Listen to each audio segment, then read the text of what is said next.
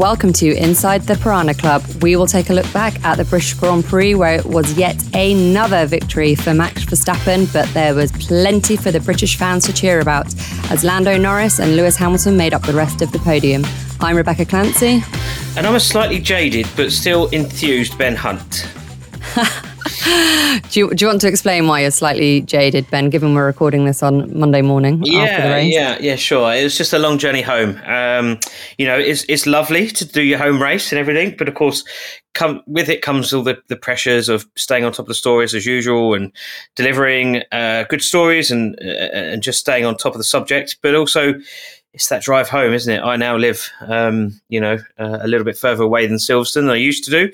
So down the south coast, and it took me about two and a half hours, maybe three hours to get home last night on a kindly loaned motorbike from Harley Davidson, which was all very fun until I hit the traffic, and it's so wide you can't do filtering. So uh, I had to sit like everyone else. Anyway, I digress. Anyway, well, I mean, one of the reasons you were leaving late was because, uh, as I mentioned, the British podium. Yeah. So let's let's start on a positive because it was a sure. brilliant weekend for McLaren, who um, had a very strong Saturday. Lando Norris qualified second, and there was a lot of chatter on Saturday night about whether or not he had the race pace to maintain that. Uh, and as we saw on Sunday, he not only maintained second, but he actually got Verstappen off the line. And, uh, you know, we should say Verstappen's starts aren't his strong point, he is human and he does have a flaw. Um, very few and far between, but he does, and that's one of them. So Lando Norris was actually leading his home race for five laps. Um, credit to Verstappen, who back in the day probably would have been a bit bull in a china shop trying to get back past him, but actually knows he's got so much confidence in himself in that car now, doesn't he? Mm. He knows just to sit and bide his time and yeah. Uh, actually, one, and once he was past him, we never really saw him again. I can't imagine the Red Bull sponsors are that happy because Verstappen's barely on the TV. Anyway, it was brilliant from McLaren and everything they're doing, all those upgrades. We've been quite brutal to them at the yeah. start of the season when they missed their development targets and we didn't yeah. really understand how that was possible. They seem to have, uh, now that they've got those upgrades, they obviously trialed them at the last race uh, and then brought them here for the British Grand Prix they're doing very well now. Oscar Piastri finished fourth in his rookie season. That is absolutely brilliant from him.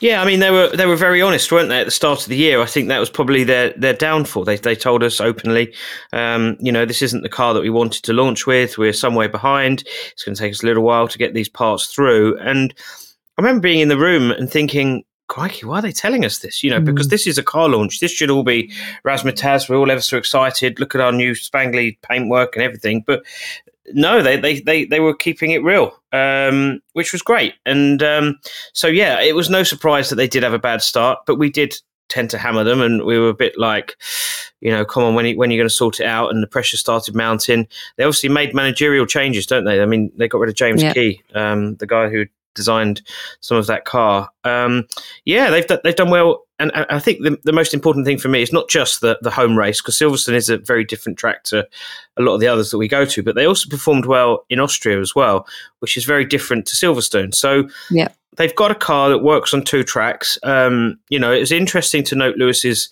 uh, Lewis Hamilton's comments afterwards when he's saying, you know, it's a rocket ship, and, and George Russell yeah. was equally complimentary about how that car was performing.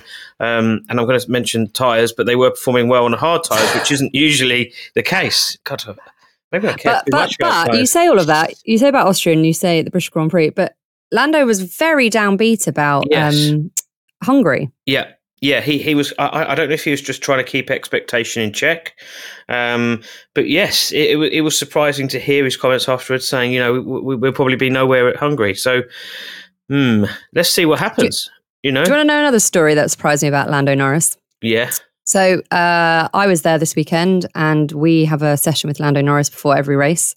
And so we sat down with him. We were just chatting away, and he he stays. Uh, let's just say very close to the paddock. And if he wanted to, he could walk from his hotel room to the paddock without seeing anybody. Instead, he chooses to get in a car, drive around the entire circuit to reach the paddock because he loves the fans that much. Mm. And he just wants to see them all. And he thinks the atmosphere is so incredible. Uh, and he also wears bracelets that his fans have given him and he rotates them every race, which. I thought was amazing. Because I can, you know, it's they have a lot of work to do when it's your home race. They their commitments are huge and they don't really have much downtime. But it's really nice to hear him say that how much he's loving it, how much he's loving integrating with the fans and seeing them and, you know, kind of getting them on side, I suppose, in a way. But um, he's just absolutely loving it at the moment, isn't he? Yeah, some some drivers just do it for, for lip service, don't they? But um, yeah, he was there. No, till he loves nine, it. He was there yeah. till nine o'clock last night, signing autographs before leaving the track. So it shows you that he, um, yeah, he kind of does care about it. So uh, yeah. no, really good. Um, you know, I thought I was going to have to rewrite the book, but haven't yet. So. Um, Maybe there's another. I love the book gets somewhere. a plug every yeah, podcast now. I love it. It's good, isn't it? It's When's getting it close. Uh, April. Sorry, April. No, August the third. Is the oh, it's less than a month. Yeah, yeah. Pre-order, pre-order. But um, um, no, no, it was, it was really good. Um, Zak Brown uh, is probably still high fiving people. Um, you know, going around the factory this morning, I can only imagine he's doing all one thousand people, and he's probably gone around the automotive plant as well, and getting the Formula E people involved. But uh, no, I'm joking. It's a great achievement for them. Um, and I'm very pleased that someone else is up there fighting. Um, from a British perspective, it's great to have another driver, British driver, on the podium alongside Lewis Hamilton, who we'll probably come on to now. Well, let's do him now because it was a very good weekend. Well, actually, it wasn't an amazing weekend for him, um, but it certainly finished how probably the most he could have expected, really. They still don't know this car at all, do they? They bring upgrades, they get happy, they get sad, they work, they don't work. Um, you've already mentioned, so, you know, obviously a lot of these cars are track specific, except for the Red Bull, which wins everywhere. Um, but he was pretty happy by the end of it. And also, the fight between him and Lando Norris was brilliant. Yeah. And he said afterwards, which was absolutely not even a thinly veiled dig at Verstappen, it was good to race with someone who you knew wasn't going to crash into you and you knew would give enough space and you could race hard but fair. And it was it was heart stopping stuff at moments where you thought, oh my God, no, why are you doing that? Someone is going to have to pull out of this. Um, and it was brilliant. Yeah, no, it was great. And, uh, you know, for, for, you know, the first five laps were great just to see someone else leading the start of a Grand Prix, and and that battle, that two battles they had, wasn't it, after the restart mm. as well with the safety yeah, car? After the safety um, car, yeah. You know, it, it was great to see. Um, you know, I didn't expect that the McLaren would have the pace, but it did. And so, and on uh, hard tire. Oh, you're saying about tires, but they were on the hard tire, which yeah. Norris wasn't very happy about. No. And Hamilton was supposedly on the faster soft tire. So um, yeah, no, it's all, all boding very well, isn't it? And uh, I look forward to Hungary. A great, great race, um, good track. And so let's see if he can carry it on there. Wow. Um, Let's see, indeed. Yeah. And Mercedes, what what do we, what do you think about? Oh. Yeah, I'm not sure. Like like you say, they keep flipping and flopping, don't they? Um, yeah. They're just not able to have a consistent, clean weekend. Lewis's strength has always been the ability to get the most out of the package that he's got, which is always on the Sunday. Um, George seems to do the opposite. He's very good in qualifying, but then doesn't really make progress on the Sunday. So it's kind of they need both their drivers to start pulling it out of the bag on the Sunday. But just to have a smooth weekend. They haven't had a smooth weekend for a long time, and I think Lewis was relieved more than anything else being on the podium. Um, eleventh consecutive podium at Silverstone for Lewis Hamilton. That's amazing. Lewis got slightly lucky with strategy as well because obviously the, when the safety car came out, um, Kevin Magnussen's car decided to, um, well, the engine decided to blow and there was mm. a fire. He's fine, um, but that brought out the safety car and they effectively got a free pit stop, and that's how he ended up getting past Piastri for that podium. Yeah. Um, which is slightly fortuitous, but you know he does have an amazing ability to be in the right lo- right place at the right time. Yeah, quick over and over on, again on, on, Piastri. It's amazing, isn't it? How he's yeah managed to be there. Um, you know, this is and he's flown under the radar a bit this season. Yeah, I thought but we kind of really got to see him at this race, which yeah, is great. big time. I mean, you know, he's kind of coming to F one.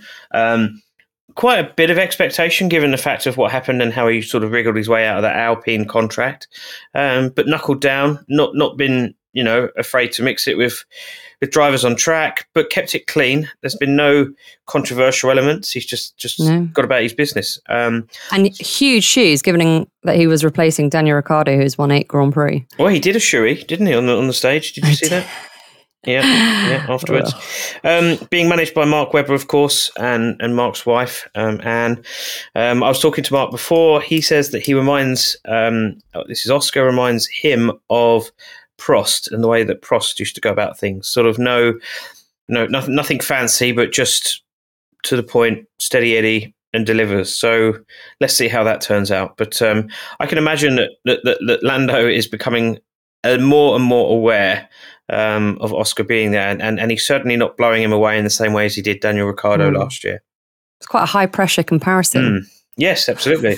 Cheers, Mark. Cheers, boss. um, talking about strategy, let's just very quickly go to Ferrari because it wasn't a great mm. weekend for them by any stretch of the imagination.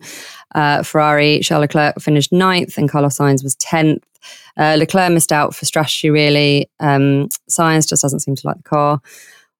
Is there much more to say about Ferrari other than please, dear God, somebody sort them out? Well, I mean, they're in danger, aren't they, of, of losing second, third, fourth place in the constructors. I mean, that's where yeah. where we're at. Um, two very good drivers, more than capable of delivering. Well, they're current, currently fourth. Well, there we are. Yeah, and and and well, that's staggering, isn't it? When you think yeah. that all the resource and everything that they've got, that they're fourth in the constructors. New men in charge. I'm not sure it's working for him. I know we're a bit quick to judge. I was a bit skeptical when Fred went in there, Fred Vasseur. Um, yes, he's a racer, but he's always done well at small clubs. It's different when you when you get the big clubs, small teams. When teams, you go to, yeah. It's a football thing kicking in there, but the moment that like a football manager, if you move to a big club, it's slightly different. And of course, I feel that maybe he's finding that um, in order to make decisions and change direction, it's like an oil tanker, isn't it? It's not able to turn. Yeah. And so he's not having much of an effect. Maybe it will change in the future, but then he's already losing key staff. So, um, you know, I'm a little bit concerned for Ferrari. I think if I was the two drivers, I'd be a little bit worried. Well, I've, I've, I've said it a few times now. I don't think Charles has any faith left in that team. No, it seems that um, way. And I think we see it in his driving. I think we see it when he's going wheel to wheel. He's just not quite the driver that we're used to. And he's, you know, we saw it in Austria. He was great on the Saturday mm. um, when it's just him and the car. But when it comes down to strategy calls, he's yep. just not there. However, Ferrari could be helped out. This is a lovely segue. Ferrari could be helped out by Aston Martin, who mm. are kind of MIA, I would suggest at the moment. So, yeah. having gone from all those podiums at the start, five podiums for Fernando Alonso, he finished in seventh, and uh, Lance Stroll was all the way down in 14th. They have had a couple of tricky races. Yes, uh, what is effectively their home race because they are they've just opened their new factory across literally across the road from the entrance to Silverstone. Well, I think what we're seeing now is the development race, which is um, yeah. you know the, the, the ability for teams to manufacture and design new parts for their car. So it's all very well looking at the Red Bull last year and copying that to a certain degree and coming out the box and being very quick at the start, which is exactly what we saw. I think now though the other teams are catching up at a better rate than what they are. So they're not making as much progress as they would be like to be doing. Um, I guess some of that is a little bit of a, a hangover in the fact that they obviously recruited, um, and those guys sort of haven't really had long enough yet to bring new parts and, and, ideas to the table. So it's something that we may may see towards the tail end of the year, but there does seem to be a little bit of a if you can imagine a production line, almost like a, you know, the factory's closed down for the summer. And so I think that that's kind of what we're seeing. So the, the progress, progress, then a short stop of progress, and then it will pick up again. Um, yeah. I, th- I think that's kind of what I'm anticipating.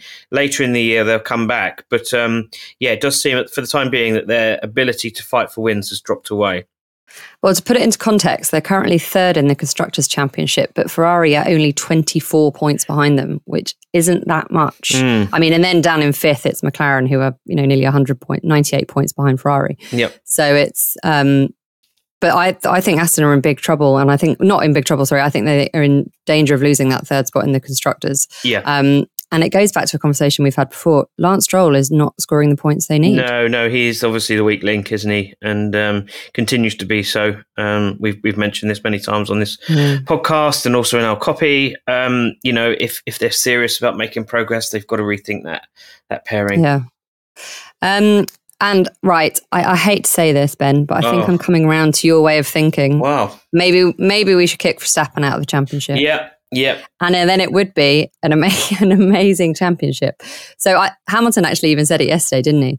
He said it's one of the most ex- exciting times we've seen in the sport. We're finally getting to see the regs pull people closer. Yeah. The Williams, and actually another nod to Alex Albon, who had another fantastic weekend. Yep. Uh, eighth he was.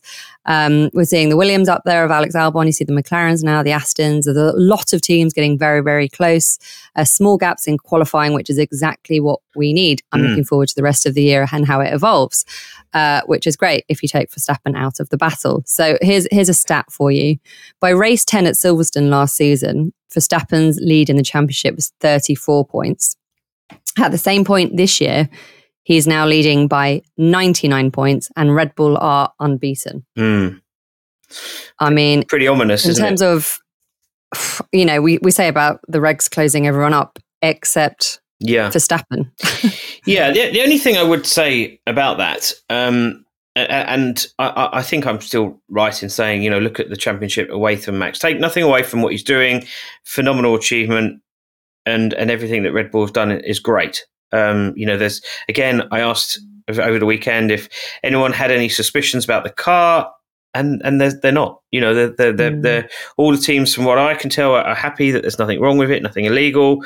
Um, you know, a few teams saying, and if they thought there was, they would let you know. Absolutely, hundred percent. Yes, there would be some sort of complaint. even an inkling. There would be some sort of yep. noise. Absolutely. So, as far as they're all concerned, the car's legit. It's just the ability of of Max to do what he does best, which is obviously score points and win races. Um, yeah, you t- if you just take him out of the championship, I mean, how good would it have been to, to think that you've got Lewis and uh, Lando fighting for victory in the British Grand Prix? You know, yeah, just to take that out. But the only thing I would say is, you know, getting back to my point was the fact is he only won by only 3.7 seconds, I think, something yeah. like that. That's the smallest margin that we've seen all yep. season. If you forget Austria, where he made that pit stop on the last lap and took 20 seconds out um, to set the fastest lap and get the bonus point. So, in actual fact, the gap is it coming down? It might be. It might be. So, this is the convergence of the cars. This is the other teams. I mentioned the um, development race. If the other teams are starting to get it right and Red Bull aren't able to develop at the same rate, bearing in mind they've got their wind tunnel penalty from the cost cap from last year, all that, uh, all that nonsense uh, coming in. Um, you know, this could be a real opportunity for those those teams behind the Mercedes, Ferrari if they get it right, Aston if they get it right, to to close that gap and start putting more pressure on Max because at the moment he's finding it all a little bit too easy. He's coming out the car, you can see he's not massively sweaty, he's not massively flustered. You know, he, there was no swearing over the radio at the weekend. You know, if they can start putting pressure on him then we might be able to see a different Max Verstappen. Um, you mentioned at the start that he he didn't go for it uh, on lap one, and I think that that was very right. You know, he, he's showing a, a, maturity now that um, you know he, he never had before. So he's he's getting better as a driver. It's now up to the others to start getting better with their car in order to make that that catch up. But uh, yeah, I still look at the championship away from Max, and it's it's looking great, isn't it? You know, there's some real tight battles.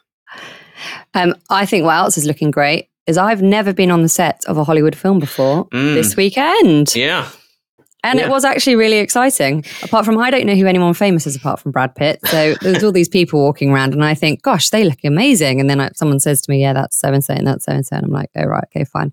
Um, it was quite exciting. It's all set up, ready to go. There was a lot of filming this weekend. We've now seen the car. We know the team is called Apex GP without the E because they're yeah. that cool.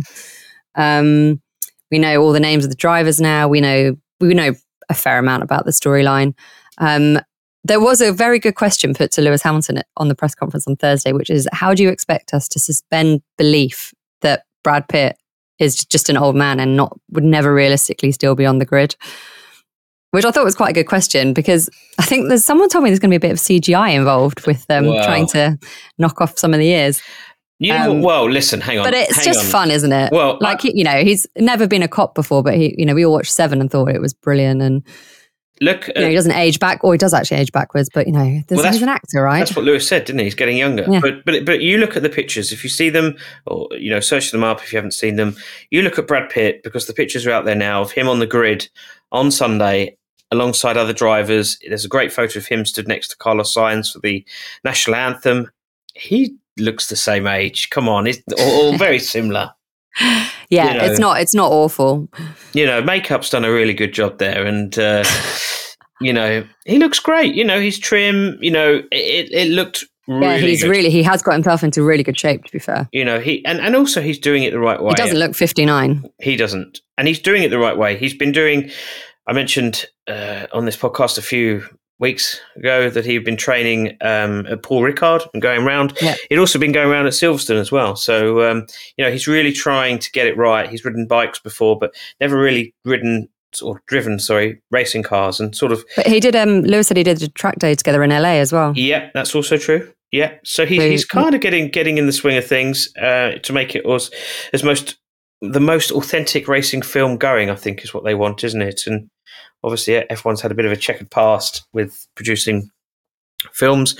Some have been successful, others haven't. But I firmly believe this will be a good one, you know, and they need something to fill the gap after Netflix. Once that stops and the audience sort of tails off, they need something, a new project to kickstart people's imagination. There was a really strange moment in the paddock. I was watching Netflix filming Hollywood, filming F1, who were filming Netflix, filming Hollywood, and I just thought, oh my goodness, F1 is eating itself. Mm. what is going on? But and also, this like really strange thing that as soon as you walk into the paddock, you've signed away all your rights and you just accept that you're in a Hollywood film. And I was mm. like, okay, great, this is fun. So they were filming, and I didn't realize they were filming. And all I thought was, why do these guys keep walking around in circles? And then someone pointed out to me, yeah, they're filming. And I turned around and the camera was right there. And I thought, Jesus. There we go. Okay, fine. It's, it's fun. It is fun. It's really, really fun. And then they've got another five races, I think. And then Vegas I don't know if I'm allowed to say this, but anyway, you can probably guess Vegas mm. is going to be a big one for them. Vegas. So, uh, Should we talk cool. about Vegas? Vegas had a big presence at Silverstone. Oh yeah, go on. Yeah, yeah. They had um, basically sponsored everything. Yeah, there was loads of signage, which I thought was quite a surprise. But um, well, as if they need to advertise as well, a race in Vegas, aren't F1 doing that for them? Interesting. Then we had a, a, press briefing on Friday where the four main casino guys all sat on stage and told us that uh, they love Formula One. They've loved it ever since the days of Drive to Survive came out. Um, which, ignoring the previous 70 years. which, which made me chuckle. But um, no, they're, they're talking about all the razzmatazz and everything they want to do to make it a, an amazing show. And I think that that is going to be the focus. Um, lots of things such as uh, celebrity chef cook offs and stuff like that. Um, it all sounds bonkers. Um, they keep repeating the phrase they've got more champagne and tequila than any other state in the US, so they're all going to have a party. Um, yeah, it's shame we're working. yeah, it's going to be bonkers, isn't it? It's going to be absolutely bonkers. But uh, no, there's a big feel good factor around this um, Vegas. They're not overly bothered the fact that the championship could be over by then. I think that they're just seeing it as a which is just as well given it will be. Well, yeah, it could be over by Qatar. I think if we do the maths, yeah. um, you know, with five races to go. Um, yeah, so it, uh, you know, big focus on that. I think it's going to be interesting one way or another. Uh, what else? Uh, calendar came out. Obviously, that came out just before the British Grand Prix, and I had a, I had a, quite a few chats about the calendar, mm. as as we all do. Those of us who live on the circuit talk more about travel and food than anything else. Yeah. Um, a, a, bit of concern that there could be some thoughts and resignations coming when people have the summer break and start thinking about whether or not they can handle 24 races because in the press release it said we have tried to do this so it's slightly more geographically friendly. Mm. However, mm. if you actually look at the calendar, what they mean is geographically friendly for freight, yes, not for people. So at one point in the calendar, very early on, the third starting from the third race, you're expected to fly out to Australia, come back, fly out to Japan, come back, fly out to China, come back, or you just stay out there for three weeks, mm. whichever. Either way, it's not particularly friendly, is it? No. Um, Yes, I think that that's the trade off, isn't it? You know, it talks about sustainability, and you know that's a big focus for Formula One now. Um, and, and and and trying to make it work. Uh, you know, I wear a pass which says net carbon zero by 2030. Um, I don't know how close they are to achieving it, but that's their goal. Anyway, uh, the calendar is is a bit bonkers for individuals. Freight, I think, is fine, um, but standalone races when you're going as far as Australia is is bonkers. It takes you two hours to get there. You're there for three, maybe four days, and then it's another two days. Two days, home. you mean, not two hours? Sorry, two days to get there. Yeah, two days to get there. Two days to get home. Have you discovered teleportation? if only. Hmm. Um, you know, there's a big, big question mark. I mean, um, you know, I remember the days when I'd go to Australia and then do Malaysia. And back when you used to have 20, 20 races, you'd do 10% in two weeks and you'd be feeling, oh, you know what, that's not so bad. You could smash it out and everyone was happy. Um, the reason why it's staggered is that teams are worried about the development race again. Uh, if if their car doesn't work, they could end up losing a chunk of points over two or three races if they've got triples or double headers without any time to manufacture new parts or make changes. So that's why they want the little breaks at the start. But for me, it just doesn't make much sense. I'd much rather, you know, and we've got a big chunk at the end as well. We've got basically a month off in between two triple headers. Yeah, that was a, that was the shuffling around of Japan, which has come much Japan, much yeah. earlier, um, and, and Qatar, I think, not moving. So yeah, there's three weeks in September yeah. Um, which would be quite nice. Bonkers. But um, you know, it, it is a bit of a, a, logistical nightmare. There's no right or wrong way to do it, um, but I, but I do think that uh, when you start putting, you know, as we've got this year, back to back races with Vegas and Abu, Abu Dhabi, where you've got half a day swing in time zone before you've even actually made any journey, um, it, it's it's just too much for people. I've just put my Vegas flights and they're slightly terrifying knowing that I land and then 24 hours later I'm off to Abu Dhabi. Mm. Um, anyway, let's get on to uh, my favorite bit of the show uh, fans' questions. Yep. and actually, at the end of the last podcast, I asked, is anyone still watching? Because thankfully people are still listening, but I asked if anyone's still watching. Uh, and Miles Warwood sent me a very good message on Instagram. He said, Everyone I know is switching off from F1, and it's been a sharp but steady continual decline from Abu Dhabi 2021. Then the cost cap scandal, he's obviously referring to Red Bull overspending. Then the dominance, again, Red Bull. Then the fast of the FIA. Yes, something we uh, wholly agree with and we've touched on a lot. There's four factors which just show why it's hard to watch F1 at the moment. So yeah, and he said he's watched F1 since the late 90s. He said on the outside, Red Bull is so far in the FIA and F1's pocket, it's untrue. As a team, I can't stand them, but I guess it's the cycle of sport. Um, yeah. Which, I mean, uh, yeah. anecdotally, I've heard from plenty of other people as well, similar similar vein, which is a shame. But I'm glad you're still listening, Miles. I'm looking forward to seeing the TV figures from from the British Grand Prix. Of course, it's yeah. live on, on Channel Four, so it'd be quite interesting to see what figures they they accumulated. Um, you know, it's going up against the the cricket um, but, and tennis. And but the tennis, it wasn't a big day yesterday, was it for tennis? So uh, hopefully, oh, I don't know. I stayed up far too late watching the Djokovic. Oh, really? okay. So what? I, what I still I, isn't finished. I thought F1 was going to win out on all, on all that battle, but um, let's see what happens with regards to the TV numbers. Um, you know, I'm still being told that there's healthy TV viewing figures across the globe. Um, you know, F1 are quite keen to promote that that aspect and let us know that people in America are watching and stuff. But um, yeah, I mean, if, if, if you're looking for proof, then look at the 480,000 people that turned up at Silverstone over the four days.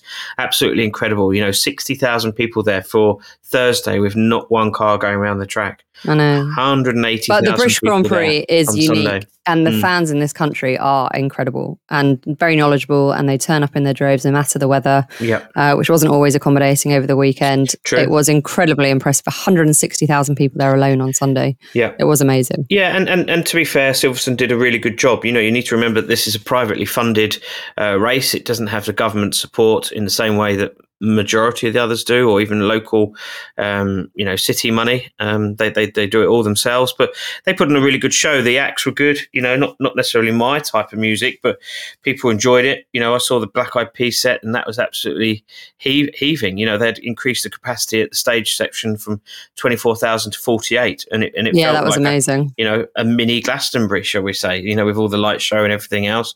They, the drivers got involved as well. And, you know, it was a really good a really good event. Um, and I, and I think that that's the key. People will probably go home from that thinking, actually, you know, it was a lot of money, but I had fun. And of course, the key is for them to rebook next year. It is a lot of money, but I think Silverstone look after you when you're there because, as you say, they put so much on, and and I think the vast majority is included in the price of your ticket. Yeah. So it's I think it's I've always thought it's a brilliant weekend. Uh, obviously, slightly biased being mm. British media and it being the British race, but I do love it. I do love Silverstone, and I mostly love it for the fans because the atmosphere is incredible. Mm-hmm. Yeah. Have you got any questions for us, Ben? No, no, no questions. I'm looking forward to Goodwood mm. this week. Mm. Um, oh yeah, Festival of Speed. Festival of Speed. So it's really sunny down here today. So I'm hoping the weather holds and everyone has a nice time. Um, I think it's going to be very big, uh, big event. Lots of MotoGP representation. Lots of McLaren. McLaren guys are down there, aren't they? Yeah, yeah, yeah big McLaren stuff as well. Yeah. Um, you know, the actual other side of it is the the new cars and road cars I'm talking about and all that sort of stuff. And yeah, I'm I'm, I'm excited. I always love it. It's always a big buzz in town. Um, you know, the traffic's going to be a nightmare, but apart from that, I'll, I'll, get out on my, my motorbike, which gets stuck in traffic, and get used to it. Not your bike's not as fat as the Harley. No, that's true. That's true. So, so you'll um, be all right. Yeah. No, no, I'm, I'm looking forward to it. I, I, always enjoy this, you know, British British motorsport fortnight. Should we call it? Is that a thing? Yeah, why not? Um, you know, so it, it, it's great, and then of course that all feeds into to Hungary, Budapest, which I love. Great city. Oh, always, such a good race. Always throws up something that race. I think you know, I didn't think anyone other than Max was going to win the British Grand Prix, but I do think that someone other than Max will win in Hungary. And okay. then we've got Spa. Yeah, of course. Which who knows? Max Spa. will win in Spa, but uh, I, I, I, I, do think. I mean, obviously, Spa's a talking point at the moment, isn't it? You well, know, as long as the, I was about to say, as long as everyone gets around safely. Yeah, Spa, there was the tragedy. we'll all just be grateful for that. Yeah, I wrote a piece about that saying that I don't think that that should be on the calendar anymore. Um, you know, I feel quite strongly about. I've always felt strongly about the Belgian Grand Prix, and we were talking about Silverstone and value for money and added value for fans and, and the things, the extra lengths that Silverstone go to. For, for years, Spa just didn't do anything. There was just the track action, and you'd always have F1, GP2, F2, uh, Porsche Super Cup, but that was about it. You didn't have any fan zone or anything yes, they've got a fan zone now, but it's it's just not the same as they're not comparable. No, not at all, not at all. And and people are paying lots of money, sleeping in tents, weather's dreadful, but of Always. course, ultimately. The big thing is the safety aspect. And yes, Spa is a great track. Yes, it's got great history, but it's just no longer fit for purpose in my eyes. I think that, you know, they need to make changes. You know, they keep saying that up that you know, up Eau Rouge and um, you know, the, it's the, Raidillon, yeah, Raidillon, and, and, and they're quite limited because the cliff drops away. Well, okay, fine. Well, if that's the case, then you have to tweak the track to to move it in the other direction. I know you've just put a big grandstand in there, but rethink it. You know, things need to be changed. The cars have changed. Formula One racing has changed. Everything's moved on. Just because the track was like that and has always been like that. Sometimes you need to make move with the changes and, and, make things better, make things safer, and and that for me is is an argument that that shouldn't exist. You shouldn't have an existence where the track is saying no, we can't do it, we can't do it because there's a cliff there. Well, okay, fine, move the track, make some improvements that aspect, to that aspect, and you know that that's non-negotiable for F1 and the FIA. Um, well, we live in a world now, I think, where we go racing, and every time we go racing, we don't expect people to die like they did in the 70s, 80s, 60s, 50s. Mm.